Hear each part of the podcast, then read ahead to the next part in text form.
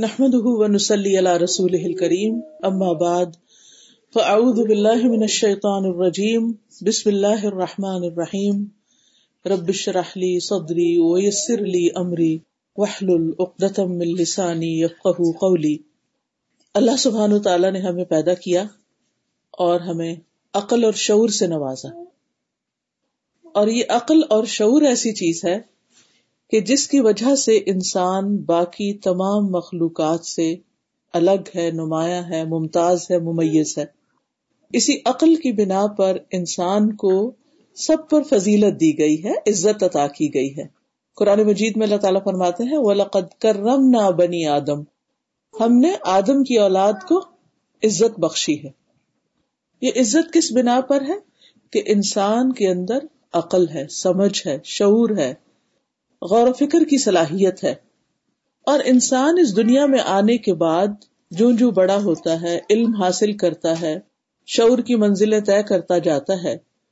تو مختلف چیزوں کے بارے میں سوچتا ہے، غور و فکر کرتا ہے اور ان سے طرح طرح کے فائدے اٹھاتا ہے۔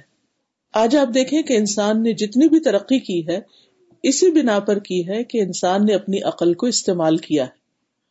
اور جس انسان نے جتنا زیادہ اپنی عقل کو استعمال کیا ہے، اتنا ہی زیادہ اس نے اس دنیا سے فائدہ اٹھایا ہے اور اس دنیا کو اپنے کنٹرول میں کیا ہے۔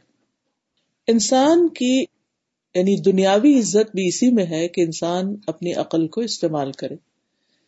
پچھلے دنوں میں ایک ایک نیوز میرے ہسبینڈ پڑھ کے سنا رہے تھے کہ ٹرمپ کسی جہاز بنانے کی فیکٹری میں گیا۔ تو اس نے پوچھا کہ یہ سب کچھ کیسے بناتے ہیں آپ؟ تو انہوں نے بتایا کہ کس حصے کا مٹیریل کہاں سے آتا ہے؟ کوئی چیز جاپان سے آ رہی ہے، کوئی کوریا سے آ رہی ہے، کوئی سنگاپور سے آ رہی ہے، کوئی فرانس بھیج رہا ہے، کوئی یو کے، کوئی اس میں کسی ایک بھی مسلمان ملک کا نام نہیں تھا۔ تو اس وقت میں یہ سوچ میں پڑ گئی کہ اگر یہ کہا جاتا کہ ایک پرزا سیریا سے آ رہا ہے، دوسرا سومال سے آ رہا ہے، تیسرا جو چھ ملک ہے یمن سے آ رہا ہے، ایران سے آ رہا ہے، وغیرہ وغیرہ۔ تو پھر شاید وہ یہ نہ سوچتے کہ ان میں سے کسی ملک پر بین لگایا جائے، کیونکہ بین لگانے کا مطلب کیا ہے کہ پھر یعنی ٹریول بین ہو یا کسی بھی طرح کے اکنامک سینکشن ہو کیونکہ پھر ان کے جہاز نہیں بنیں گے، کیونکہ وہ ان پرزوں کے لیے دوسرے لوگوں کے محتاج ہیں یا ان کے ساتھ ان کے کانٹریکٹس ہیں۔ تو آج آپ دیکھیں کہ مسلمانوں کی دنیا میں اگر عزت نہیں، تو اس کی بنیادی وجہ کیا ہے کہ انہوں نے نمبر ایک علم حاصل کرنے میں پیچھے رہ گئے، غور و فکر سے کام نہیں لیا اور اپنی عقل کو صحیح طور پر استعمال نہیں کیا جیسا کہ کرنا چاہیے تھا۔ انڈیویجلس بہت اچھے اچھے بھی ہیں اور آپ نے دیکھا ہوگا کہ انڈیویجل کیپیسٹی میں ہر ملک میں مسلمان خدمات انجام دے رہے ہیں۔ لیکن کہیں بھی کوئی ایک ملک مسلم میجورٹی کا ایسا نہیں کہ جہاں پر یہ ٹرینڈ پایا جاتا ہو کہ ہم محنت کریں یا پھر ریسرچ کریں یا آگے بڑھیں۔ جس کا نتیجہ ہم دیکھتے ہیں کہ دنیاوی اعتبار سے بحثیت ایک امت کے مسلمان جو ہے وہ پست ہے یہی معاملہ دینی اعتبار سے بھی ہے۔ ہم مسلمان ہیں کیونکہ ہمارے والدین مسلمان ہیں۔ ہم مسلمان ہیں کیونکہ ہمیں بچپن میں یہ بتایا گیا کہ ہم مسلمان ہیں۔ ہمیں لا الہ الا اللہ پڑھا دیا گیا۔ ہمیں نماز سکھا دی گئی۔ ہمیں قرآن پڑھا دیا گیا۔ اور وہ بھی بغیر سوچے سمجھے میجورٹی جو ہماری پڑھتی ہے۔ تو نتیجہ کیا ہوا کہ ہم مسلمان ہوتے ہوئے بھی بعض اوقات یہ نہیں جانتے کہ ہم مسلمان کیوں ہیں یا مسلمان کس کو کہتے ہیں۔ یا مسلمان کے لیے کیا کچھ کرنا لازم ہے؟ پھر اس معاملے میں بھی آپ دیکھیں گے کہ بہت سے انڈیویجل بہت اچھے ہیں، انہوں نے اس کو غور و فکر کیا، سوچا، سمجھا اور آگے بڑھ گئے۔ دین میں بھی آگے بڑھے، دنیا میں بھی آگے بڑھے۔ تو ہم میں سے ہر شخص کے لیے لازم ہے کہ وہ دنیا کا معاملہ ہو یا دین کا معاملہ ہو۔ دونوں اعتبار سے وہ غور و فکر سے کام لے، اپنی عقل کو استعمال کرے۔ اور عقل کے استعمال کا غور و فکر کا جو بہترین طریقہ ہے یا جو بہترین مصرف ہے، وہ یہ ہے کہ انسان چار چیزوں کو لازم جانے۔ یعنی فرض کے درجے میں ہے چار چیزوں کے بارے میں علم حاصل کرنا اور غور و فکر کرنا اور پہچان کرنا۔ باقی آپشنل ہے۔ آپ اپنے ٹیسٹ کے مطابق، اپنی سوچ کے مطابق، اپنے ماحول کے مطابق، اپنے جو بھی آپ کو اپرچونیٹیز ملی ہے ان کو آپ جیسے چاہیں استعمال کریں، جس بھی اچھے فیلڈ میں آپ جائیں، جہاں تک جی چاہتا ہے جائیں۔ کوئی روک ٹوک نہیں ہے ایز لانگ ایز کوئی چیز اللہ کے دین سے ٹکراتی نہیں۔ وہ چار چیزیں کون سی ہیں؟ ان میں سے سب سے پہلے تو اپنے خالق کی پہچان ہے، رب کو پہچاننا، اللہ کی پہچان۔ کیونکہ جب تک انسان رب کو پہچانتا نہیں، وہ رب کی عبادت کا حق ادا نہیں کر سکتا۔ جب انسان اپنے رب کو پہچانتا ہے، تو پھر وہ اس کی عظمت، اس کی قدرت، اس کی حیثیت تو جب سمجھ جاتا ہے، تو واقعی پھر اس کے آگے جھک بھی جاتا ہے۔ اور اپنی ساری کوششیں اور اپنے سارے بہترین جذبات، یہ سارے کے سارے وہ اپنے رب سے وابستہ کر لیتا ہے۔ دوسری چیز جو بہت اہم ہے، وہ ہے اپنی پہچان، اپنے پوٹینشیل کو جاننا۔ اپنی حیثیت کو جاننا، اپنے مقام کو جاننا۔ خود کو ملنے والی جو نعمتیں ہیں، جو اپرچونٹیز ہیں ہمارے چاروں طرف، ان کو پہچاننا۔ جب تک انسان اپنے آپ کو نہیں پہچانتا، اس وقت تک وہ اپنے رب کا صحیح معنوں میں شکر ادا ہی نہیں کر سکتا، کیونکہ وہ ان نعمتوں کو پازیٹیولی یوز ہی نہیں کر سکتا، بلکہ استعمال ہی نہیں کرے۔ جیسے ملی ویسے ہی واپس چلی جائیں گی۔ لیکن بہت سے لوگ اس معاملے میں ساری زندگی بس دوسروں سے مشورہ کرتے رہتے ہیں کہ وہ ہمیں بتا دیں کہ ہمیں کیا کرنا ہے۔ اپنی عقل سے کام نہیں لیتے، خود محنت نہیں کرتے، خود آگے نہیں بڑھتے، خود رسک نہیں لیتے۔ اور جب تک انسان کسی جگہ پر اتر کر نہ دیکھے تو پتا نہیں چلتا کہ وہ کتنی گہری ہے۔ کسی پانی میں ہاتھ ڈال کے نہ دیکھا جائے تو پتا نہیں چلتا کہ اس کا ٹیمپریچر کیا ہے۔ تو جب تک ہم کسی بھی فیلڈ میں اتریں گے نہیں کسی بھی چیز کو ٹیسٹ اینڈ ٹرائی نہیں کریں گے، اس میں محنت نہیں کریں گے، اس میں آگے نہیں بڑھیں گے، تو واقعی ہمیں نہیں پتا چلے گا کہ ویئر ڈو وی اسٹینڈ ہم کون ہیں، ہم کیا ہیں، ہم کیا کچھ کر سکتے کہاں تک جا سکتے جب آگے بڑھیں گے تو پھر آپ دیکھیں گے کہ ہاں ہم یہ کر سکتے ہیں۔ جب مشکل آئے گی اور ہم اس کو عقل استعمال کر کے، محنت اور کوشش کے ساتھ اس کو پار کر جائیں گے، تو پھر ہمارا اور کانفیڈینس زیادہ ہوگا، پھر اور آگے بڑھیں گے، اور آگے بڑھیں گے، اور اس طرح زندگی کے اختتام تک آگے بڑھتے چلے جائیں گے۔ تو اللہ سبحان و تعالیٰ کی پہچان کے بعد دوسری اہم چیز ہے اپنے آپ کو پہچاننا اور اپنی حقیقت اور اپنی قیمت معلوم کرنا کہ میری ورتھ کیا ہے، میں کیا کر سکتا ہوں۔ تیسری چیز ہے اس دنیا کی حقیقت کو پہچاننا۔ کیونکہ جب تک انسان دنیا کی حقیقت کو نہیں پہچانتا، وہ دھوکے میں رہتا ہے۔ بعض اوقات انسان یہ سمجھتا ہے کہ جو کچھ ہے بس یہی دنیا کی زندگی ہے، جو فائدہ ہے بس یہی اٹھانا ہے، جو نقصان ہے وہ یہی کا نقصان ہے۔ یہاں جو آگے بڑھ گیا وہی کامیاب ہے اور جو پیچھے رہ گیا وہ ناکام ہے۔ حالانکہ ساری کامیابی دنیا ہی کی کامیابی نہیں، تیرے آگے آسماں اور بھی ہے یعنی ہمارے لیے ابھی اور بہت سی منزلیں باقی ہیں۔ اس لیے چوتھی چیز جس کو جاننا اور جس کے بارے میں مکمل معلومات حاصل کرنا بے حد ضروری ہے اور ان میں غور و فکر کرتے رہنا، وہ ہے آخرت، جو ہماری اصل منزل ہے۔ جس کے بارے میں اللہ سبحانہ تعالیٰ فرماتے ہیں، وہ ان دار الآخرت لہی الحیوان لو کانو عالمون اور بے شک آخرت کا گھر وہی حقیقی زندگی ہے، وہی اصل رہنے کی جگہ ہے۔ لو کانو عالمون کاش وہ جانتے ہوتے۔ تو اس چیز کا علم حاصل کرنا کہ وہ آخرت کا گھر کیسا ہے، وہ زندگی کیسی ہے، اس میں کیا کچھ ہے، کیا خوشیاں ہیں، غم کیا ہے فائدے کی چیزیں کیا ہیں، اور کہاں کہاں کیا نقصان ہو سکتا ہے۔ آج میں کچھ باتیں اللہ سبحان تعالی کے تعارف کے حوالے سے کروں گی، اور پھر اس کے ساتھ ساتھ کچھ اور چیزیں بھی کریں گے ان شاء اللہ تعالیٰ۔ سب سے پہلے تو جب ہم قرآن مجید کھولتے ہیں تو اسی سے ہمیں اللہ تعالیٰ کی پہچان ہوتی ہے۔ دنیا میں بھی آپ دیکھیں کہ اگر آپ کسی کو پہچاننا چاہتے ہیں، کسی انسان کو پہچاننا چاہتے ہیں مثلاً کہ وہ کیسا ہے، کون ہے، تو آپ کیا دیکھتے ہیں کہ وہ کیا کہتا ہے، وہ کیا لکھتا ہے، اس نے کیا کتابیں لکھی ہیں یا کسی چیز کا آتھر ہے یا وہ ریسرچر ہے۔ تو جو اس کا کام ہوتا ہے جو اس کی اچیومنٹس ہوتی ہیں، جو اس نے کیا ہوتا ہے، اس کے ذریعے آپ اس کو پہچانتے ہیں۔ وہی اس کی ورت ہوتی ہے۔ کون نکما انسان ہے، کون کارآمد انسان ہے، اور کون کس درجے کا انسان ہے۔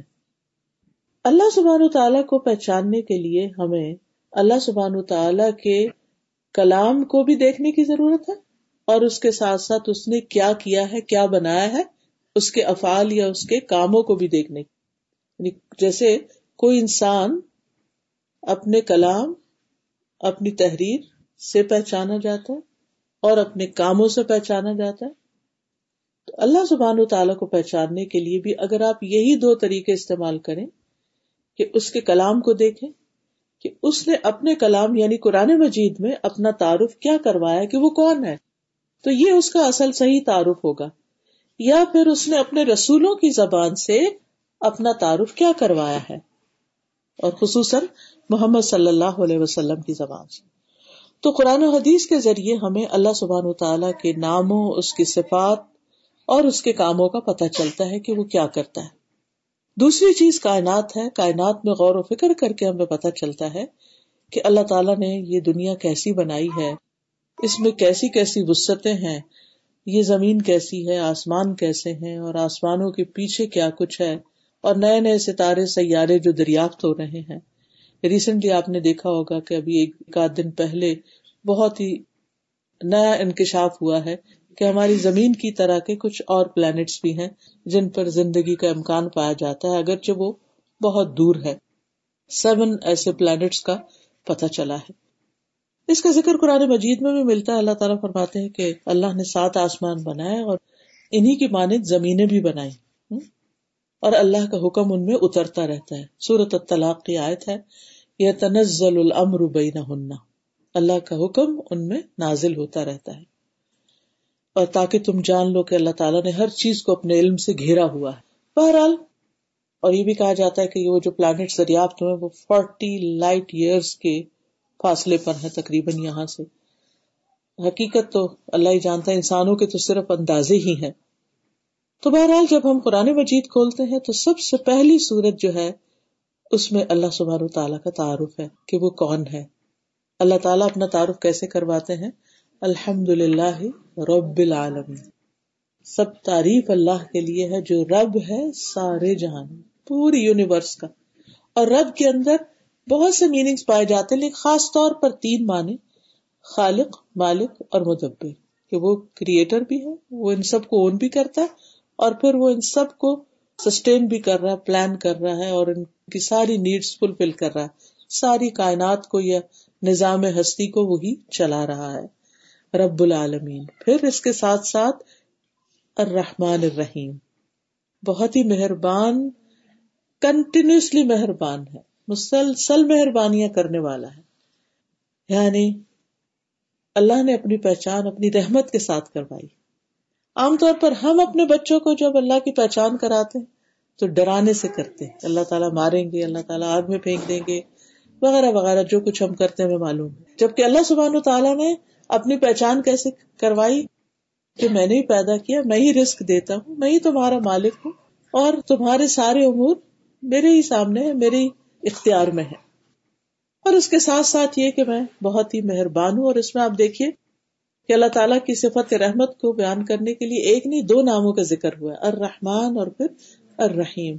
سب کے لیے مہربان اور خاص طور پر اپنے ماننے والوں کے لیے مہربان۔ اور پھر کیا تعارف ہے؟ مالک یوم الدین۔ جو مالک ہے یوم الدین کا، بدلے کے دن کا، جزا سزا کے دن کا، جو کچھ انسان دنیا میں کرتا ہے اس پر انسان کو آگے جو بھی ریوارڈ یا جو سزا ملنے والی ہے، ثواب و عقاب، اس کا مالک بھی وہ خود ہی ہے۔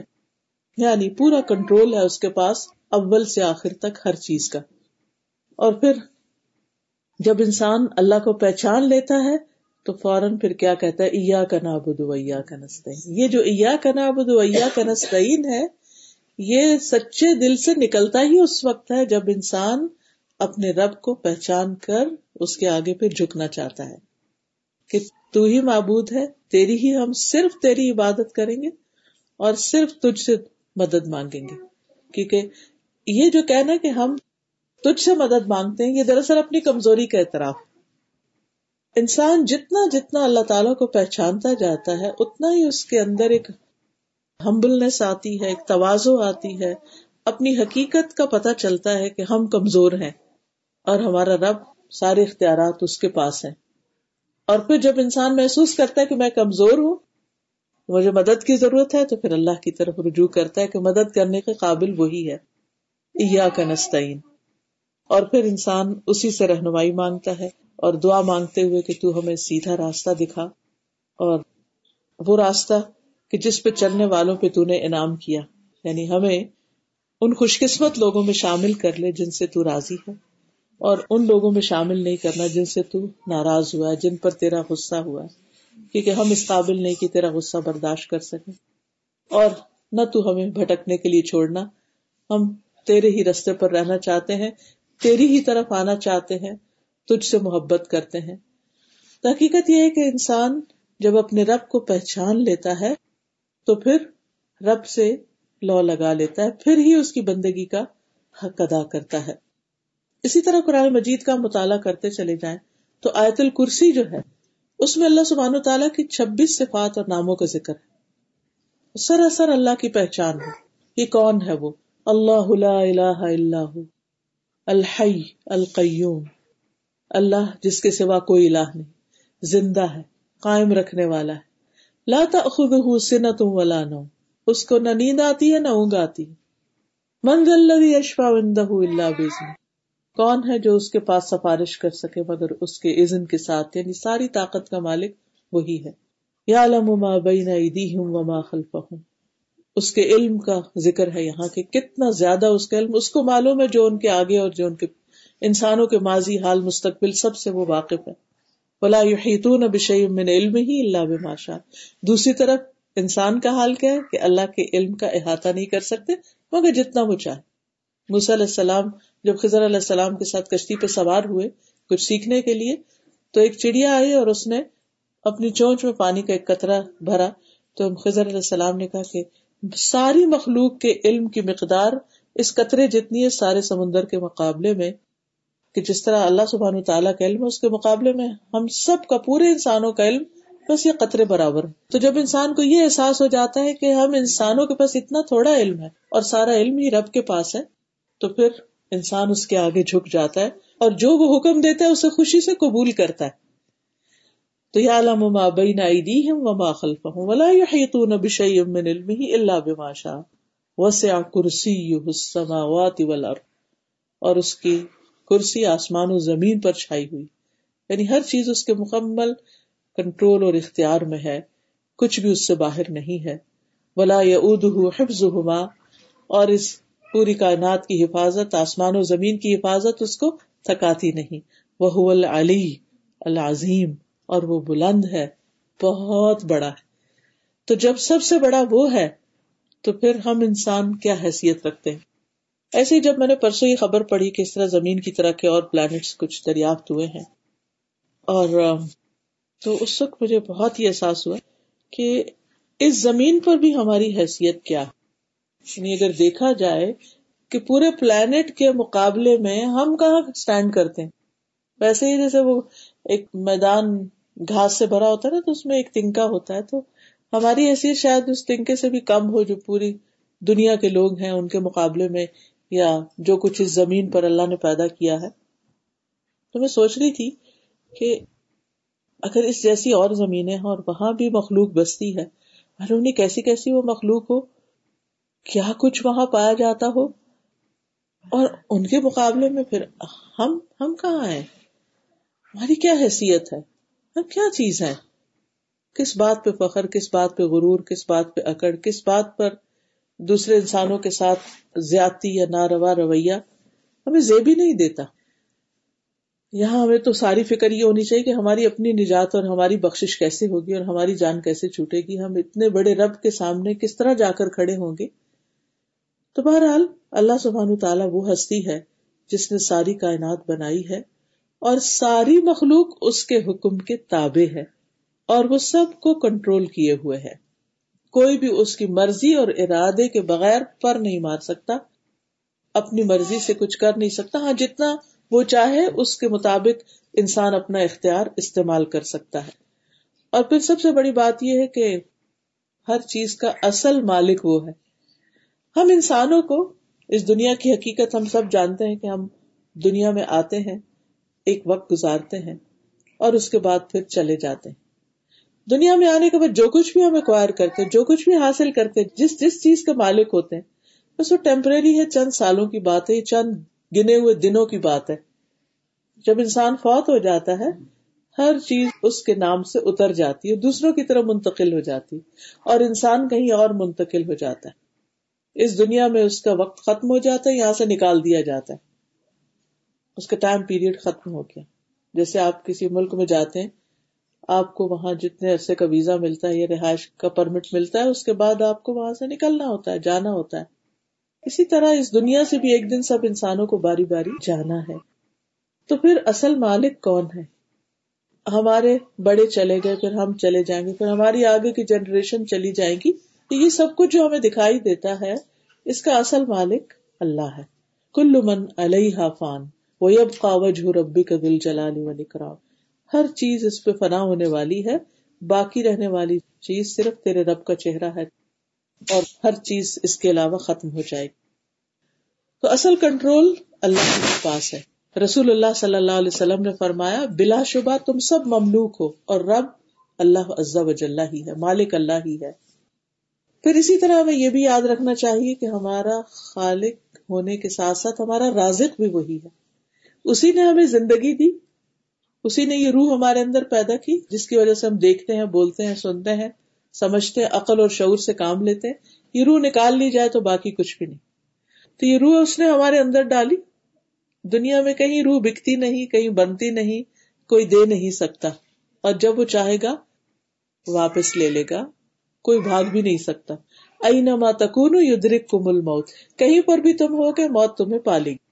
پہنچ جائے گی، چلے جائیں گے۔ اب آپ دیکھیے کہ اس عرصے کے دوران جو اس نے ہمیں زندگی کا دیا، یہ روح اور جسم کو ساتھ ملا کر دیا ہے، اس میں ہمارا کھانا، پینا، لباس، باقی تمام ضروریات، ہماری جسمانی ضروریات، ہماری جذباتی ضروریات، ہماری عقل کی ضروریات، ان سب کو پورا کرنے والا، ان کی نرشمنٹ کرنے والا دراصل اللہ ہی ہے۔ اور ان ضروریات کو پورا کرنے کے لیے آپ دیکھیے زمین سے کیا کچھ نہیں اگایا اس نے، اور کیسے کیسے جانور ہمارے لیے پیدا کیے، اور کیا کیا چیزیں ہماری ضرورت کی، اور پھر ان چیزوں کو استعمال کرنے کے لیے ہمیں ٹیسٹ بھی دیا۔ ہمیں ذوق دیا، چکھنے کا ذائقہ بھی دیا، ہمیں سونگنے کی صلاحیت دی، ہمیں دیکھنے کی، اور رنگوں کو ہم دیکھ سکتے ہیں، صرف بلیک اینڈ وائٹ نہیں۔ اور پھر طرح طرح کی آوازیں ہم سن سکتے ہیں۔ بہت سی چیزوں کو ہم محسوس کر سکتے ہیں۔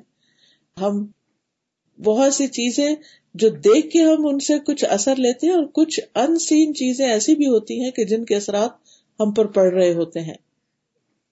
پھر اسی طرح آپ دیکھیے کہ اللہ سبحان و تعالی نہ صرف ہے کہ ایک ایک ذرے کا مالک اور ایک ایک ذرہ ہمارے جسم کا ایک ایک سیل اس کے حکم کے مطابق چل رہا ہے۔ اسی طرح پوری کائنات کا ایک ایک ستارہ سیارہ بھی اسی کے حکم سے گھوم رہا ہے۔ جس طرح ہمارے جسم میں خون دوڑ رہا ہے، اسی طرح کائنات میں مختلف چیزیں دوڑ رہی ہیں اور ان سب کو کام کرنے کا موقع بھی دے رہا ہے کہ یہ چیزیں آپس میں ٹکراتی نہیں۔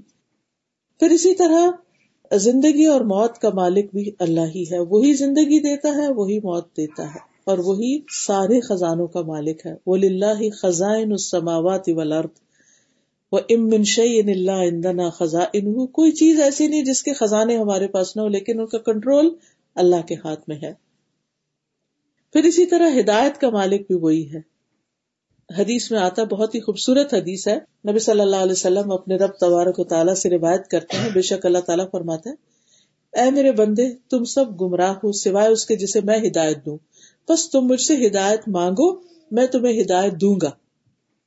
تو جو اللہ سے ہدایت مانگتا ہے، اللہ اس کو ہدایت دیتا ہے اور ہدایت اصل میں اللہ ہی کی ہدایت ہے۔ اے میرے بندو، تم سب بھوکے ہو سوائے اس کے جس کو میں کھلاؤں، تم مجھ سے کھانا مانگو، میں تمہیں کھانا کھلاؤں گا۔ یعنی انسان کی جسمانی ضروریات بھی اللہ پوری کرتا ہے۔ اسی طرح لباس کے بارے میں بھی فرمایا، تم مجھ سے مانگو، میں تمہیں پہناؤں گا۔ اے میرے بندو، تم دن رات گناہ کرتے ہو اور میں سارے گناہ بخشتا ہوں۔ تم مجھ سے بخش مانگو، میں تمہیں بخش دوں گا۔ اے میرے بندو، اگر تمہارے اول اور آخر سب کے سب ایک صاف چٹیل میدان میں کھڑے ہو کر مجھ سے مانگے اور میں ہر ایک کو جو بھی وہ مجھ سے مانگے عطا کر دوں، پھر بھی میرے خزانوں میں اتنی کمی نہیں ہوگی جتنی سمندر میں سوئی ڈال کر پانی میں کمی ہوتی۔ ہے یعنی اللہ سبحان تعالیٰ ہی سارے خزانوں کا مالک ہے اور وہی بندوں کو عطا کرنے والا ہے۔ اور بندوں کی ساری ضروریات پوری کرتا ہے۔ یعنی وہ ضروریات بھی جو ہم جانتے ہیں کہ ہماری ضرورت ہے اور وہ بھی جن کے بارے میں ہمیں خود بھی نہیں پتا ہماری ضرورت ہے۔ اب دیکھیے کہ ہمارا جسم کس طرح کام کر رہا ہوتا ہے۔ جب اس کا کچھ حصہ کام نہیں کرتا تو پھر ہم بیمار پڑ جاتے ہیں۔ پھر ہمارے ٹیسٹ پہ ٹیسٹ ہوتے پھر ہمیں ڈاکٹر بتاتے اس چیز کی کمی ہو گئی ہے۔ وٹامن ڈی کی کمی ہو گئی ہے۔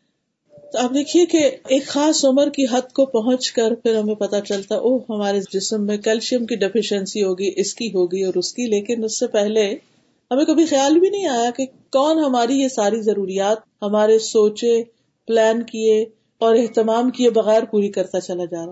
ہماری باڈی جس طرح فنکشن کرتی ہے اور ہمارا ایک ایک سسٹم جس طرح فنکشن کرتا ہے، اس کو وہ سسٹم چلانے کے لیے کس انرجی کی ضرورت ہوتی ہے؟ وہ کون فراہم کر رہا ہے اور اس کا انتظام کس نے کر رکھا ہے؟ ہم تو بس کھانا انجوائے کر کے کھا کے اپنے کام میں لگ جاتے ہیں، ہمیں زیادہ زیادہ ہی تو بھوک لگی۔ اس کا ہمیں پتا ہے کہ کھانا ہماری ضرورت ہے کیونکہ ہمیں بھوک لگی۔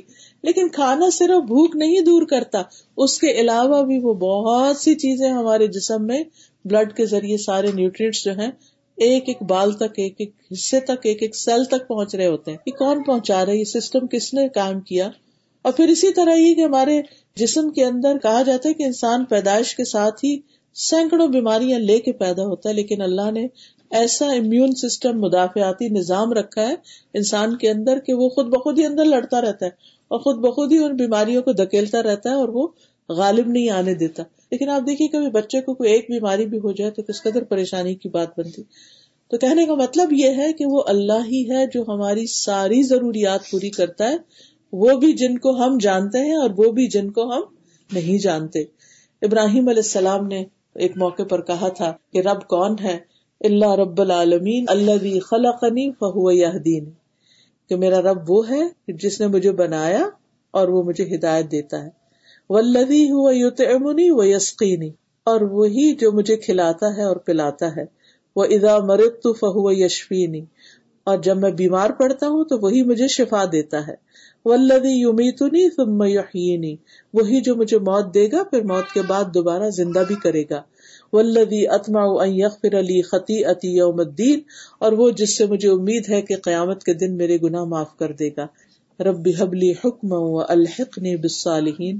اے رب، مجھے حکمت عطا کر، قوت فیصلہ عطا کر، اور مجھے نیک لوگوں کے ساتھ شامل کر لے۔ یعنی وہ اپنے لیے یہ دعا مانگتے ہیں۔ وجہ لسان صدق فی الآخرین اور میرا ذکر خیر بعد والوں میں جاری کر دے۔ وجہ میں ورثت جنت نعیم اور مجھے جنت کے وارثوں میں بنا دے، شامل کر لے۔ اب آپ دیکھیے کہ کتنی خوبصورت دعا جو رب کو پہچانتا ہے، پھر وہ رب سے کیا کیا نہیں مانگتا۔ قوت فیصلہ ہماری بہت بڑی ضرورت ہوتی۔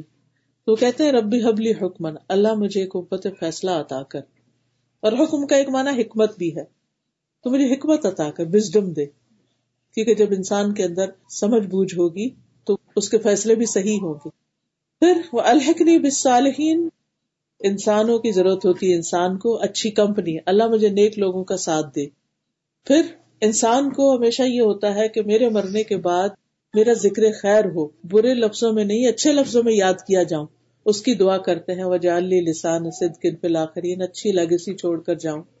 وہ جالنی میں ورثتی جنت النعیم اور آگے کا مقام اور منزل بھی اچھی ہو، مجھے جنت النعیم کے وارثوں میں شامل کر دے۔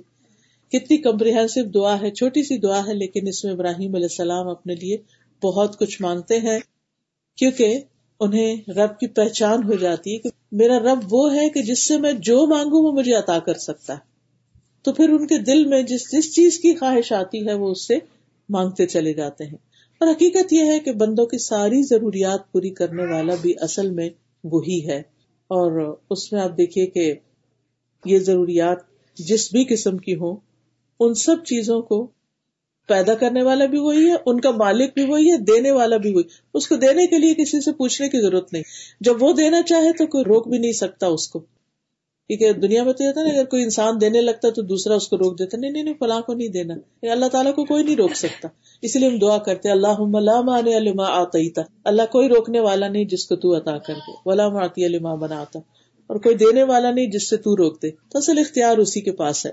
اور پھر اللہ سبحانہ تعالیٰ کو یہ بات پسند بھی بہت ہے کہ بندے اپنی ضروریات اس سے مانگے حدیث میں آتا ہے، جب رات کا آخری تہائی حصہ باقی لاسٹ ون تھرڈ باقی رہ جاتا ہے تو اللہ تعالیٰ آسمان دنیا پر نزول فرماتے ہیں۔ آسمانوں کے دروازے کھول دیے جاتے ہیں اور اللہ تعالیٰ اپنے ہاتھ پھیلا کے فرماتے ہیں۔ ہے کوئی مانگنے والا کہ اس کی درخواست پوری کی جائے؟ اور مسلسل فجر طلوع ہونے تک ایسا ہی ہوتا رہتا ہے۔ تو وہ دعاؤں کے مانگنے کا خاص وقت ہے۔ جو بھی ہماری حاجت اور ضرورت ہو، ہمیں اللہ سے مانگنی چاہیے۔ پھر اللہ تعالیٰ بندے کی پکار پہ جواب بھی دیتا ہے۔ اور اللہ تعالیٰ کو اس بات سے حیا آتی ہے کہ بندے کا اٹھا وہ ہاتھ خالی لوٹائے۔ وہ خالی نہیں لوٹاتا، اس کو بھر دیتا ہے۔ یہ الگ بات ہے کہ اس کا فائدہ ہمیں فوری ہو یا دیر سے ہو۔ بندوں کا فخر دور کرنے والا، ان کی محتاجی دور کرنے والا بھی دراصل وہی ہے۔ پھر ہمارے گناہوں کو بخشنے والا، ہمیں معاف کر دینے والا وہی ہے۔ استغفروا ربکم انہو کان غفارا۔ اپنے رب سے معافی مانگو، یقیناً وہ بہت زیادہ معاف کرنے والا ہے۔ پھر بہت محبت کرنے والا ہے۔ وہ الغفور الودود ذل عرش المجید فعال لما یرید وہی ہے جو بے حد بخشنے والا، نہایت محبت کرنے والا، عرش کا مالک ہے، جو بڑی شان والا ہے۔ اور کر گزرنے والا ہے جو بھی وہ ارادہ کرے۔ یعنی اس کے ارادوں کو کوئی روکنے والا نہیں۔ پھر وسیع رحمت والا ہے۔ فقل ربکم ذو رحمت واسعہ ہمیں مایوس کبھی بھی نہیں ہونا چاہیے کیونکہ اس کی رحمت ہر چیز پر چھائی ہوئی ہے۔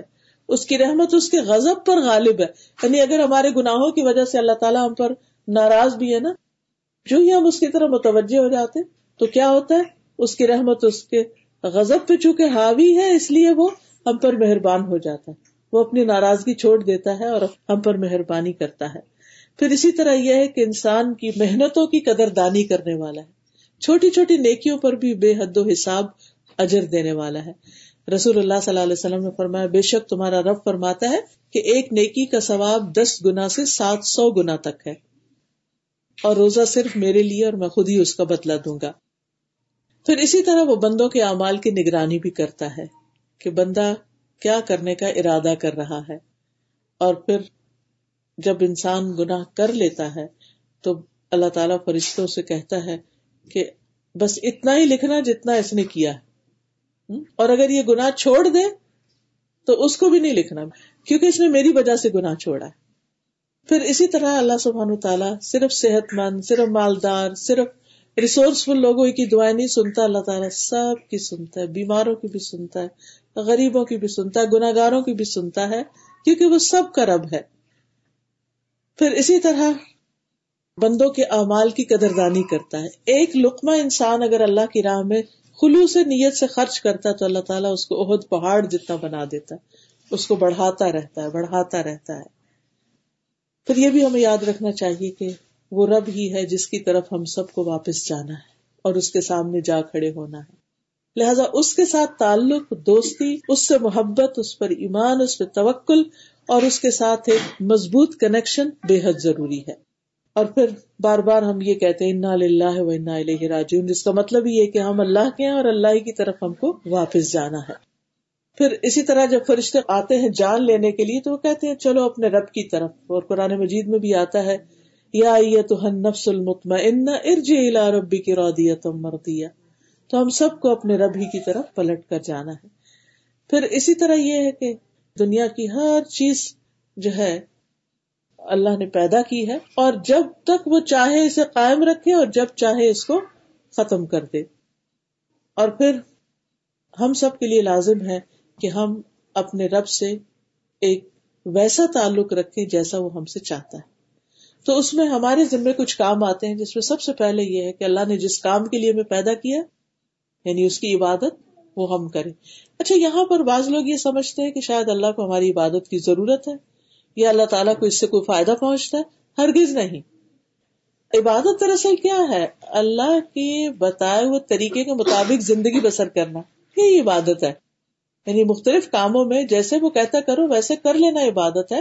اس میں انسان ہی کا فائدہ ہے۔ جب انسان یہ کرتا ہے تو انسان کی زندگی بھی سکون میں گزرتی ہے اور اس کرنے پر انسان کو ریوارڈ بھی ملے گا۔ یعنی دوہرا فائدہ۔ دنیا کا فائدہ کیا؟ انسان بھٹکنے سے، پریشان ہونے سے، غموں سے، دکھوں سے بچ جاتا اور اس کے دل کو ایک قرار آ جاتا ہے۔ اور آخرت کا فائدہ یہ ہے کہ انسان کو اللہ تعالیٰ ایک نیکی کا ریوارڈ کئی گنا بڑھا کر دیتا ہے۔ رب کی عبادت میں ایک چیز جس کا خاص خیال رکھنا چاہیے وہ کہ کسی اور کو اس کے ساتھ شریک نہیں کرنا۔ اور اس میں ہم الحمد للہ کو بتوں کو شریک نہیں کرتے، کچھ انسانوں کو نہیں کرتے، لیکن یہ جو ریا کاری اور دکھاوا ہے، یہ کہیں نہ کہیں سے کریپن ہو جاتا ہے اور شیطان انسان کے اعمال کو خراب کرنے کی کوشش کرتا ہے۔ تو اللہ تعالیٰ سورت القحف کے آخر میں فرماتے ہیں، فمن کا یرجو لقا اور فلی عمل عمل صالحا ولا یشرک بے عبادت ربی احدا کہ جو شخص اپنے رب سے ملاقات کی امید رکھتا ہو، تو اس کے لیے لازم ہے کہ وہ نیک عمل کرے اور اپنے رب کی عبادت میں کسی کو شریک نہ کرے۔ تو شرک جو ہے، یہ اللہ تعالیٰ کو سخت ناپسند ہے اور اس کے لیے انسان کو بہت احتیاط کرنے کی ضرورت ہے۔ اور پھر یہ ہے کہ انسان کو اللہ کی عبادت کے لیے وقت نکالنا چاہیے۔ نو میٹر واٹ کتنے بھی آپ مصروف ہیں، بیمار ہیں، مسافر ہیں، کچھ بھی، اللہ کے لیے وقت نکالے اچھا ابھی بھی کہتے ہیں، شاید اللہ تعالیٰ کو ہماری ضرورت پڑ گئی کہ ہم اس کے لیے وقت نو نو وے اصل میں ہمیں ضرورت ہوتی ہے اس کی۔ اور آپ یقین کریں کہ جو لوگ نماز پڑھتے ہیں، اپنے کام کے وقت پہ سے نکل کر وہ اس بات کو اچھی طرح سمجھتے ہیں کہ انسان مسلسل دنیا کے کاموں میں سر کپائی کرتا رہتا ہے، ذہنی طور پہ بھی تھک جاتا ہے بازو کا جسمانی طور پر بھی تھک جاتا ہے۔ ایسے میں جب نماز کی بریک آ جاتی، انٹرول آ جاتا ہے۔ تو آپ دیکھیے کہ آپ وضو کر کے جب اللہ کے حضور کھڑے ہوتے ہیں تو آپ کی وہ تھکاوٹ بھی اتر جاتی اور آپ کے دل کو بھی ایک کرار آتا ہے، ایک سکون آ جاتا ہے۔ کبھی ایسا ہوتا ہے کہ آپ انسانوں کے بیچ میں ہوتے ہیں، کوئی آپ کو ہرٹ کر دیتا ہے، آپ کو دل چاہتا ہے کہ آپ پھوٹ پھوٹ کر روئے کبھی آپ کسی طرح دکھی ہو جاتے ہیں۔ لیکن جو ہی آپ اسی درمیان میں نماز کے لیے چلے جاتے ہیں، تو پہلے اور بعد کی کیفیت بالکل فرق ہو جاتی۔ آپ کا دکھ دور ہو جاتا ہے، تکلیف ختم ہو جاتی۔ اور یہ حقیقت ہے، لیکن بعض لوگ کہتے نہیں، ہم نماز بھی پڑھتے ہیں مگر چین نہیں ملتا۔ اصل بات یہ کہ ہم وہ نماز بس پڑھ ہی چھوڑتے، اس میں اللہ کو یاد نہیں کرتے۔ جو شخص اللہ تعالی کی عظمت کو دل میں رکھ کے اس کے آگے جھکتا ہے اور اس سے دعائیں کرتا ہے یہ ہو نہیں سکتا کہ پھر اس کی پریشانی دور نہ ہو۔ کیونکہ سارے انبیاء علیہ السلام کا طریقہ یہی تھا کہ جب انہیں کوئی دکھ پریشانی ہوتی، وہ فوراً نماز کی طرف دوڑتے اور اس سے ان کی پریشانی دور ہو جاتی۔ نبی صلی اللہ علیہ وسلم حضرت بلال سے کہتے تھے عقیم السلاط یا بلال ارحنا بحا اے بلال، نماز قائم کرو اور اس کے ساتھ ہمیں راحت پہنچاؤ۔ یعنی ہم دنیا کے غموں سے تھک گئے ہیں، نماز میں بریک لیں اور ہم راحت حاصل کریں اب کیا ہمارے ایک سجدے سے اللہ تعالیٰ کو مقام اوپر ہوگا وہ تو سب سے اعلیٰ پہلے ہی ہے، اسے کوئی فائدہ نہیں۔ لیکن یہ کہ ہر سجدے کے بدلے مومن کا درجہ اونچا ہو جاتا۔ ہے ہر سجدہ ایک درجے میں اضافہ کرتا چلا جاتا ہے۔ تو یاد رکھیے کہ عبادت ہمارے اپنے لیے ہے، اللہ تعالیٰ کو اس کا فائدہ نہیں۔ اس عبادت میں اصل چیز اللہ کی یاد ہے۔ یعنی نماز کے لیے بھی کہا گیا عقیم سلاط علی ذکری نماز میری یاد کے لیے قائم کرو۔ یہ نہیں کہ اسے مصیبت سمجھ کر اور ایک ڈیوٹی سمجھ کر بس ادا کرنے چلے جاؤ، بے روح نہیں۔ اللہ کی یاد کے لیے، کیونکہ اللہ کی یاد سے دلوں کو اطمینان نصیب ہوتا ہے۔ اور پھر اللہ سبحان تعالیٰ سے تعلق میں جو چیز بہت فائدہ مند ہے، وہ اللہ کا ذکر ہے۔ اٹھتے، بیٹھتے، چلتے پھرتے۔ نماز تو ایک فارمل ذکر کا طریقہ، لیکن نماز کے بعد بھی انسان کو اللہ کا ذکر کرتے رہنا چاہیے۔ پھر اسی طرح یہ ہے کہ نماز بھی محبت میں پڑھنی چاہیے، اس کی راہ میں صدقہ خیرات بھی محبت سے کرنا چاہیے۔ یعنی اللہ کی محبت میں جو بھی شخص کوئی کام کرتا ہے، تو اللہ سبحان و تعالیٰ اس کے دل کو ایک خاص ٹھنڈک اور مٹھاس بخشتے یعنی ایمان کی سویٹنیس اس کو نصیب ہوتی ہے، جو اللہ کی محبت میں اچھے کام کرتے ہیں اور اللہ سے محبت رکھتے ہیں۔ اور اس میں سب سے بڑا فائدہ یہ ہے کہ انسان کے آمد کے دن اللہ کے عرش کے سائے تلے ہوگا، اللہ کے خاص بندوں میں شامل ہوگا۔ اس لیے اللہ کی محبت، لیکن اللہ کی محبت اس وقت تک کامل نہیں ہوتی جب تک اللہ کا ڈر نہ ہو۔ یہ دونوں ہی چیزیں ہو تو انسان کے اندر ایک اعتدال آتا ہے۔ پھر رب کا فرما بردار بننا وہ انیب الا رب کو اسلم لہو اپنے رب کی طرف پلٹ آؤ اور اس کے فرما بردار بن جاؤ۔ تو جب اتنے بڑے رب سے ہمارا تعلق ہے تو پھر رب ہی کی طرف ہمیں ہر معاملے میں لوٹنے کی ضرورت ہے۔ پھر اپنے آپ کو اپنے رب کے سپورٹ کر دینا، اپنے بچوں کو، اپنے گھر کو، اپنے سارے معاملات کو۔ خصوصاً رات کو سوتے وقت آپ دعا کریں اللہ اسلم تو نفسی علیک اللہ میں نے اپنا نفس تیرے حوالے کر دیا۔ وہ وجہ تو وجہ علیک اور اپنا چہرہ بھی تیری طرف کر لیا۔ اور وفم وقت تو امری علیک اور میں نے اپنا معاملہ تیرے سپورٹ کر دی یعنی رات کو سوتے وقت انسان کے دماغ کو جتنی بھی پریشانیاں اور فکر مندیاں جس سے انسان کی نیند ڈسٹرب ہوتی ہے، ان سارے معاملات کو سوچ کے کہ رب، میں نے یہ سب تیرے حوالے کر دیے، تو ہی ان کو درست کرنے والا ہے، میرے میں تو اتنی طاقت نہیں۔ میں تو سارا دن کشمکش کے بعد اس وقت اتنا تھک چکا ہوں کہ اب میں تو بیٹھ بھی نہیں سکتا، مجھے تو سونا ہی سونا ہم سو جاتے ہیں اور اپنے معاملات اللہ کے حوالے کر دیتے ہیں کہ تو جانے اور تیرا کام۔ پھر اسی طرح یہ ہے کہ انسان کو رب کے ساتھ تعلق میں ہمیشہ اضافہ کرتے چلے جانا چاہیے، اس کی طرف بڑھتے چلے جانا قرآن مجید میں آتا ففر اللہ اللہ کی طرف دوڑو یعنی دوڑ کر، سبقت کرتے ہوئے رب کی طرف بڑھتے چلے جانا چاہیے۔ پھر جو رب نے نازر کیا ہے، اس چیز کی پیروی کرنی چاہیے یعنی قرآن مجید اور نبی صلی اللہ علیہ وسلم کی تعلیمات جو ہے اور پھر اپنی پہچان رب کے ساتھ کرنی چاہیے، ربانی بننا چاہیے۔ اور پھر رب کی رضا کے متلاشی رہنا چاہیے۔ ہر کام میں یہ دیکھنا چاہیے کہ اس سے میرا رب راضی ہے کہ نہیں۔ اور جو کام بھی کرنا ہو رب کی رضا کے لیے کرتے چلے جائیں، تو اللہ سعف اردا اللہ تعالیٰ بھی آپ سے راضی ہو جائے گا۔ اور ہر ایسی چیز سے بچے کہ جس میں اللہ کی ناراضگی ہو۔ رسول اللہ صلی اللہ علیہ وسلم نے فرمایا، جس نے لوگوں کو ناراض کر کے اللہ کو راضی کیا، اللہ اسے لوگوں کے مقابلے میں کافی ہو جائے گا۔ اور جس نے لوگوں کو راضی کرنے کے لیے اللہ کو ناراض کیا تو اللہ تعالیٰ اسے لوگوں کے سپورٹ کر دیتے تو لوگ اس کے ساتھ جیسا چاہیں سلوک کریں۔ تو ہمیں رب کی ناراضگی کے کاموں سے بچتے رہنا چاہیے۔ اور صرف کاموں سے نہیں بلکہ ان الفاظ سے بھی بچنا چاہیے جو رب کو پسند نہیں۔ خصوصاً رب کے بارے میں ایسی باتیں کہنا جو رب نے فرمائی نہیں ہے۔ غم ہو، دکھ ہو، تکلیف ہو، ہر موقع پر زبان کا استعمال احتیاط سے۔ نبی صلی اللہ علیہ وسلم کے بیٹے تھے ابراہیم جو تھے حضرت ابراہیم جب فوت ہوئے تو نبی صلی اللہ علیہ وسلم کی آنکھوں سے آنسو بہنے لگے۔ صحابہ بڑے حیران ہوئے کہ آپ بھی روتے ہیں۔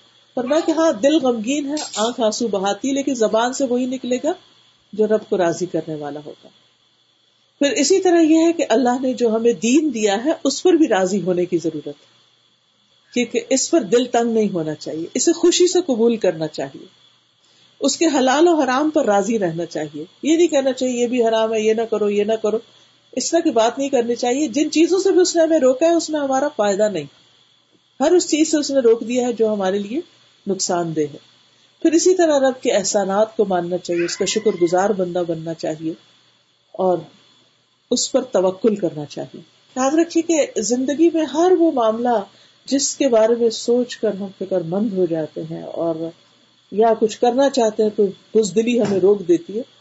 ایسے تمام معاملات میں اللہ تعالیٰ پر بھروسہ کر کے آگے بڑھنا چاہیے۔ اور جب کسی بھی چیز کے بارے میں آپ بے بس ہو رہے ہوں اور لوگ آپ پہ غالب آنے لگے یا کوئی چیز آپ کو تنگ کرنے لگے، کوئی خیال تنگ کرنے لگے، تو اس وقت یہ دعا ضرور پڑا کیجیے۔ حسبی اللہ اللہ اللہ علیہ توکل تو وہ رب العرش العظیم۔ کہ مجھے اللہ کافی ہے اس کے سوا کوئی معبود نہیں۔ میں نے اسی پہ بھروسہ کیا، وہ عرش عظیم کا رب ہے، جو اتنے بڑے عرش کا مالک ہے جس نے ساری مخلوق کو گھیرا ہوا اس کے عرش نے اس کی کرسی نے بھی اور پھر اس کے بعد اس کے عرش نے تو کیا وہ مجھے کافی نہیں ہو سکتا؟ ہر چیز تو اس کے کنٹرول میں پھر اسی طرح ایک اور جگہ پر آتا ہے علیہ صلاح بے کافی ابدہ کیا اللہ اپنے بندے کے لیے کافی نہیں؟ بالکل کافی ہے۔ اصل ضرورت ہے کہ اس پر بھروسہ کرے انسان۔ توکل اللہ فہو حسب جو اللہ پہ بھروسہ کرتا ہے، اللہ تعالیٰ اس کو کافی ہو جاتا ہے۔ پھر اسی طرح رب المشرق والمغرب لا الہ الا ہوا فتخذو وکیلا مشرق اور مغرب کا رب، اس کے سوا کوئی معبود نہیں۔ اسی کو کارساز بنا لو۔ پھر اسی طرح رب سے کبھی مایوس نہ ہوا جائے۔ رب سے امیدیں اچھی رکھی جائیں۔ اور رب سے ملاقات کا شوق ہمارے دل میں رہے۔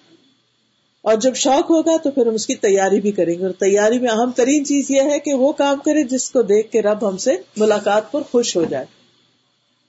اور پھر یہ ہے کہ رب کو جو خوش کرنے والے کام ہے ان میں سے ایک یہ ہے کہ رب سے مانگتے رہے ہر دم مانگتے رہے خوب خوب دعائیں کرتے رہے اپنے لیے کریں والدین کے لیے کریں۔ رب الحم ہما کما رب یعنی صغیرہ اپنے ازواج اور اولاد کے لیے کریں۔ ربنا حبلنا من ازواجنا و ذریاتنا قرۃ اعین وجعلنا للمتقین اماما۔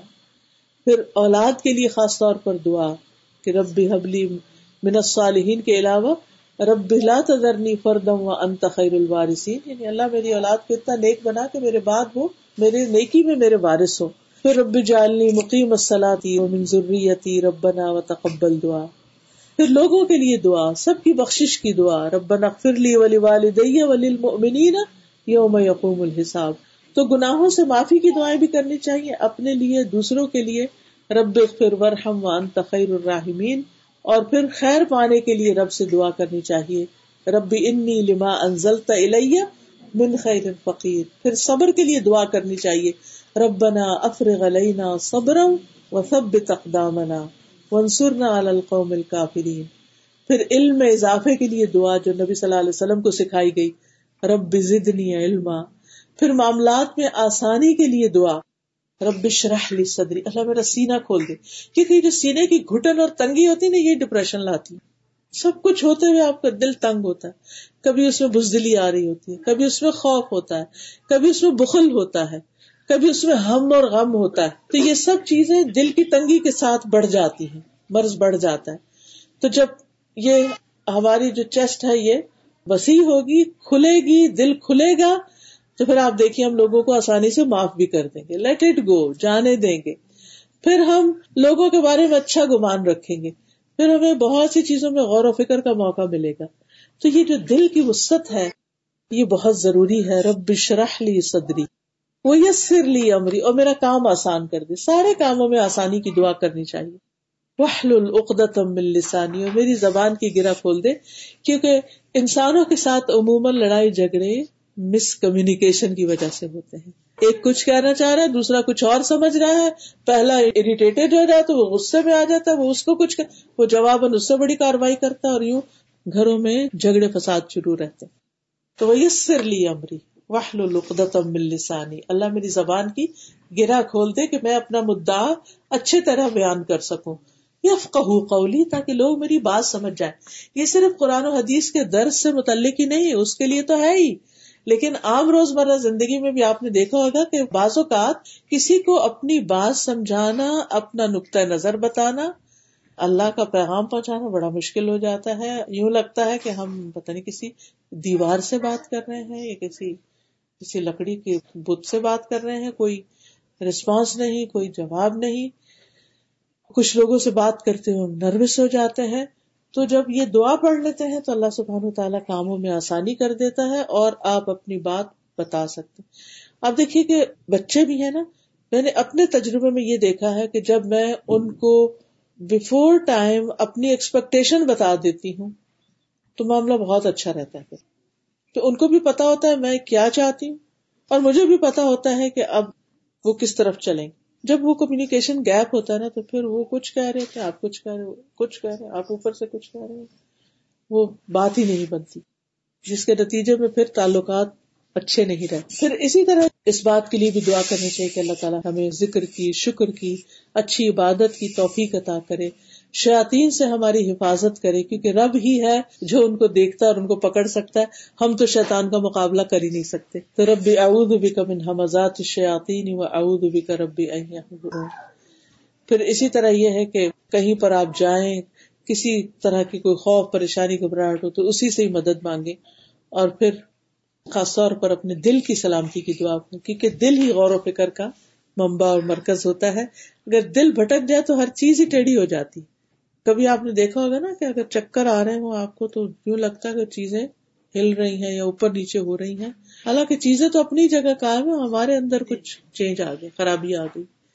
جب آپ اس کو فکس کرتے ہیں، اپنی جگہ پر آ جاتا ہے اور آپ ٹھیک دیکھنے لگتے ہیں۔ تو اسی طرح دل کی استقامت، دل کی ہدایت اور دل کی سلامتی کی دعا کرنی چاہیے، کیونکہ دل سلامت ہوگا تو ان شاء اللہ اعمال بھی سلامت ہو جائیں گے۔ پھر دنیا اور آخرت کی بھلائیوں کی دعا اپنے رب سے کرنی چاہیے۔ ربنا تنا پھر دنیا حسنتم و فلاخرت حسنتن وقنا عذاب النار۔ اور پھر آگ سے بچنے کی خاص دعا۔ اور پھر جنت پہ گھر لینے کی دعا جیسے حضرت آسیہ نے کی تھی۔ کیا کہا تھا انہوں نے؟ رب ابن لی عندک بیتا فی الجنہ ونجنی من فرعون وعمله ونجنی من القوم الظالمین۔ تو اللہ تعالیٰ سے دعا ہے کہ اللہ تعالیٰ ہمیں اپنی پہچان دے، ہمیں اس دنیا کی حقیقت سمجھا دے، ہمیں آخرت کی حقیقت سمجھا دے اور ہمیں اپنی پہچان دے تاکہ ہم اپنی زندگی کو ضائع ہونے سے بچائیں اور اس میں وہ کام کر کے جائیں جن کا آگے حساب کتاب ہونا ہے، جس کے بارے میں پوچھا جائے گا اور جن پر پھر ہماری آئندہ کی خوشی یا غم کا انحصار ہے۔ وہ آخر دعوانا الحمد للہ رب العالمین۔ اللہ تعالیٰ ہمیں عمل کی توفیق عطا فرمائے۔ سبحانك اللهم وبحمدك اشهد ان لا اله الا انت استغفرك واتوب اليك جی ضرور کر سکتے آج کل نا جیسے واٹس ایپ پہ بہت سے لوگ پرانی آیات بھیجتے ہیں جیسے جی ہاں۔ کی تصویریں بھیجتے ہیں۔ پھر بعض اوقات ہمارے فون میں جیسے میموری زیادہ ہو جاتی ہے کم پڑ جاتی ہے تو ہم ان کو ڈیلیٹ کر دیتے ہیں۔ جی۔ تو اس طرح قرآن کی آیت میں نے پڑھ رہی تھی کہ قرآن میں ایسے ہے کہ قیامت کے نظیر قرآن کی آیت مٹ جائیں گی۔ کہیں یہ اس زمرے میں تو نہیں آتا کہ ہم لوگ ڈیلیٹ کر دیتے ہیں اس کو تو ہمیں کرنی چاہیے کہ نہیں؟ آپ دیکھیے کہ ڈیلیٹ کر سکتے ہیں مٹا سکتے ہیں رب کر سکتے ہیں دھو سکتے ہیں۔ یعنی کہ جو ایکسٹرا ہوتا ہے جو ہمیں نہیں ضرورت ہوتا تو ہم اس کو اگر ریموو کر دیتے ہیں تو اس سے کوئی فرق نہیں پڑتا کیونکہ اصل قرآن تو لوہے محفوظ میں ہے۔ اور یہ جو کہا گیا نا کہ قیامت کے قریب جو ہے وہ حروف مٹ جائیں گے تو اس میں ضروری نہیں کہ ہم انسان ہی مٹائیں گے اللہ تعالیٰ چاہے گا تو کسی بھی طرح ان کو مٹا سکتے یہ مٹانا اس میں نہیں آتا۔ اس میں آپ دیکھیے آپ میں سے کوئی کمپیوٹر پڑھا ہوا ہے؟ ہاں۔ آپ دیکھیے کہ جب کمپیوٹر پہ کچھ لکھا ہوتا ہے یا ہمارے سیل فون پہ کچھ لکھا ہوتا ہے تو بیسیکلی وہ کیا ہوتا ہے؟ اور جب ہم اس کو ڈیلیٹ کر دیتے ہیں تو وہ کہاں جاتا ہے؟ تو جب آپ اس کو ڈیلیٹ کر دیتے تو وہ حروف چلے جاتے ہیں، وہ کہیں پھر ایگزٹ نہیں کر رہے ہوتے کہ آپ وہ جو بظاہر لگ رہا ہوتا ہے نا، وہ بن سا بنا ہوتا ہے اور خاص طور پہ اس میں ڈالنا تو بڑا ہی عجیب لگتا ہے۔ تو وہ ایکچولی سب ورچوئل ہے، اس سے کوئی فرق نہیں پڑتا۔ جو کمپیوٹر جو رن ہوتا ہے، وہ زیروز اور ونس میں ہوتا ہے۔ جب آپ مٹاتے ہیں تو اس ہوتی ہے بس کچھ بھی نہیں رہتا۔ یہ ڈاؤٹ آیا تھا دماغ میں یعنی تو اس سے آپ فکر نہیں کریں۔ اس سے فکر مند نہیں ہے اسی طرح جیسے ٹیلی فون کی بیل پہ ہم لوگ قرآن کی آیت لگا لیتے ہیں۔ آیت پوری بھی نہیں ہو پاتی ہم فون پک کر لیتے ہیں۔ تو اس طرح وہ قرآن کی آیت بھی تو ادھوری رہ جاتی ہے ہاں تو آئے نہیں لگائے آپ۔ آ، کوئی اچھے جیسے میں نے ابھی آپ نے سنا کہ اچھا سا نشید لگایا ہوا ہے کوئی ایسے اچھی کوئی چیز لگا پوری آیت ہونی چاہیے یا تو یا پھر نہ لگائیں اس کو۔ جی ہاں۔ آپ۔ کی بات درست اور آپ کے کنسرن بھی اچھے ہیں یہ قرآن کے ادب میں سے ہے۔ لیکن یہ یاد رکھیں کہ سب سے بڑا ادب قرآن کا یہ ہے کہ ہم اس کو پڑھیں غور و فکر کریں اور ہم اس کو اپنی عملی زندگی میں لے کر آئیں۔ آپ کہہ رہی تھی کہ جو آپ نے ہمیں بتائے تھے چار امپورٹنٹ پوائنٹس ان میں سے آپ نے بتایا تھا کہ اللہ سبحانہ تعالیٰ کو پہچاننا۔ پہچاننا۔ اور پھر دوسرا آپ نے بتایا تھا اپنی خود کی اوقات اپنے آپ سمجھنا۔ تو جیسے یہ مطلب یہ تو آن گوئنگ پروسیس ہے نا جیسے جی۔ کہ ہم لوگ اپنے آپ بندہ جیسے مطلب میرے یہ نیت تھی کہ میں کروں ہے اور مجھے یاد ہے میری ٹیچر نے کہا تھا کہ تم سمجھ رہی ہو کہ تم اپنی ابلیٹی سے کرو گی مگر ایکچولی اللہ تعالیٰ کرائیں گے۔ اور انہوں نے مجھے کوٹ کھینچ لایا وما تشاءون الا ان شاء اللہ ٹھیک ہے۔ تو پھر میں اس پہ پوچھنا چاہ رہی تھی کہ پھر اس آیا کے مطابق تو یہ جانتا ہے بندہ کہ ہم کسی چیز کے لائق نہیں ہے سوائے اس کے جو اللہ تعالیٰ ہمیں لائق بنا دے۔ تو مطلب یعنی مطلب میری خود کی جو پوائنٹ تھی یہ تھی کہ میں بس کوشش کرتی رہوں۔ جی ہاں۔ انسان کو۔ اپنی آخری حد تک کوشش کرنی چاہیے کسی بھی چیز کو اچیو کرنے کے لیے۔ اور بعض اوقات آپ نے دیکھا ہوگا کہ آپ نائنٹی نائن ٹائم ایفرٹ کر کے پیچھے ہٹ جاتے بس ایک اور رہتی ہے اور وہ آپ چھوڑ دیتے ہیں۔ تو ہنڈریڈ پرسینٹ ایفرٹ لگانے کی ضرورت ہوتی کسی بھی چیز کو اچیو کرنے کے لیے۔ اور اس کے باوجود اگر نہ ہو سکے تو وہ جو ہماری ایکسرسائز ہوتی ہے نا وہ ہمیں فائدہ ہی دیتی ہے۔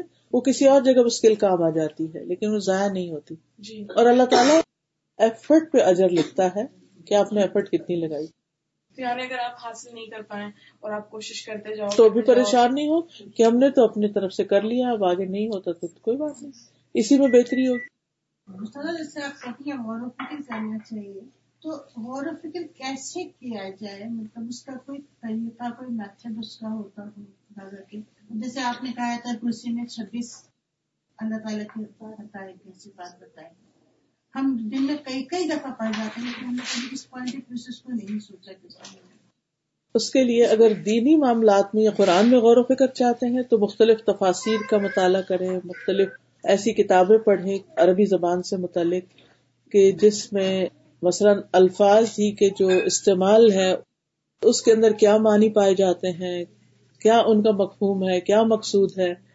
ایک ایک لفظ پر جیسے میں اب تو الحمد للہ اتنی آسانی ہو گئی ہے۔ میں صرف چند لفظ ٹائپ کرتی ہوں ایک آیت کے اور کہاں کہاں سے تفسیریں نکل آتی ہیں؟ تفسیر ڈاٹ کام پہ بے شمار تفسیر ہے آپ یقین کریں کہ صرف ایک آیت کو لے کے اگر آپ پڑھنا شروع کریں تو عقل حیران ہو جاتی کہ کس کس طرح لوگوں نے سوچا ہے۔ تو جب آپ پچھلے لوگوں کی چیزیں پڑھتے ہیں، اس کے بعد آپ کا برین اس طرح کام کرتا ہے کہ ان سب کا ایک نچوڑ اور ایک خلاصہ آپ کے اپنے مائنڈ میں آتا ہے، پھر آپ کی باری آ جاتی ہے اور آپ کا انٹریکشن جب مختلف چیزوں کے ساتھ ہوتا ہے تو وہ آپ کا جو علم ہوتا ہے، وہ وہاں پر کام آ جاتا ہے۔ آپ کو وہ چیز سمجھنے میں مدد ملتی ہے۔ یعنی یاد رکھیے کہ صرف غور و فکر میں فکر اور عبرت دونوں چیزیں ساتھ ساتھ ہونی چاہیے۔ غور و فکر اور اس کے نتائج بھی ہونے چاہیے۔ کہ جو آپ نے سوچا پھر اسے نتیجہ کیا نکلا۔ اب جو تیمور لنگ کے بارے میں آتا ہے نا، وہ چیونٹی کئی دفعہ اوپر چڑھی اور گری اور پھر لے گئی، اپنا کام کر گئی، تو اس سے وہ واپس چلا گیا اور جو مایوس ہو کے نکلا تھا۔ تو یہ چیوٹی کا ایکشن پہ غور و فکر ہو رہی ہے کیا کر رہی ہے؟ اب کوئی اور ہوتا تو وہ کہتے میں تو تھکا ہوا ہاں بس کر رہی ہے، کچھ کر رہی ہے۔ تو لیکن اس نے اس نے اس خاص اینگل سے دیکھا کہ یہ تو اپنی چیز لے جانے کی ایفرٹ کری وہ اوپر چڑھتی پھر گر جاتی، پھر اٹھا کے لے جائے پھر گرتی پھر گرتی پھر گرتی۔ تیسری دفعہ اس نے ایفرٹ لگائی۔ تو میں ابھی سے ہار گیا، میں بھی جا کے ایفرٹ لگاتا۔ تو اس نے اس سے ایک سبق سیکھا، غور و فکر کیا اور اس سے عبرت پکڑی۔ اور پھر جا کے جب محنت کی تو اچیو کر لیا جو اس کو کرنا تھا۔ تو غور و فکر تو ابلتے پانی میں بھی کیا جا سکتا ہے۔ غور و فکر تو ہر اللہ نے ہمیں ایسے عقل اور دماغ دیا کہ ہر چیز میں نشانی ہے۔ ہر چیز کے اندر ایک سبق ہے۔ بس ہم ایک دفعہ یہ پروسیس شروع کریں، لیکن اس کے لیے مطالعہ ضروری ہوتا ہے۔ بک ریڈنگ بہت ضروری ہوتی ہے، اور اچھی کتابیں اور اچھی صحبت، اور اچھے لوگ، اور ایسے لوگ جو ہم سے زیادہ نالجبل ہو ان کی کمپنی میں بیٹھنا۔ جب ان سے ہم بات چیت کرتے ہیں انٹریکٹ کرتے ہیں، تو پھر ہمارے سامنے نئے نئے اینگل کھلتے ہیں، پھر ہمارا دماغ اس سے بھی آگے بازوقت بڑھ جاتا ہے۔ کرنا چاہتی ہوں کرنا چاہوں گی کرتی رہوں گی۔ اینڈ سم تو اٹ از فار می اور ناٹ قدر اللہ پہ تھوڑا سا اس کا مطلب اصل میں یہ ہے کہ قدر جو ہے اصل میں اللہ کا علم ہے۔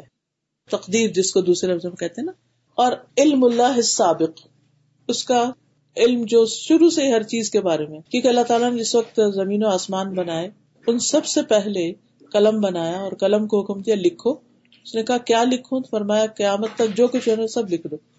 لکھا، وہ لکھا، وہ لوہے محفوظ میں، ایک کتاب میں ہے۔ تو اللہ کا علم ہے اور اللہ کا علم لکھا ہوا ہے۔ اور پھر جو کچھ دنیا میں ہو رہا ہے، یہ اللہ کے علم کے ساتھ ہو رہا ہے، اس کی قدرت کے ساتھ ہو رہا ہے، اس کے ارادے، اس کی مشیت اور اس کی مرضی کے ساتھ ہو رہا ہے۔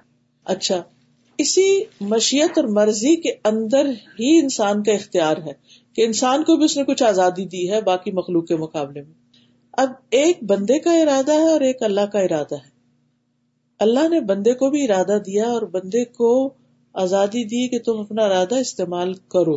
لیکن وہ ارادہ مکمل طور پر آزاد نہیں ہے بلکہ اللہ کے ارادے کے تابع ہے۔ جہاں تک اللہ چاہتا ہے وہ اس کو موقع ملتا جاتا ہے، وہ کرتا جاتا ہے۔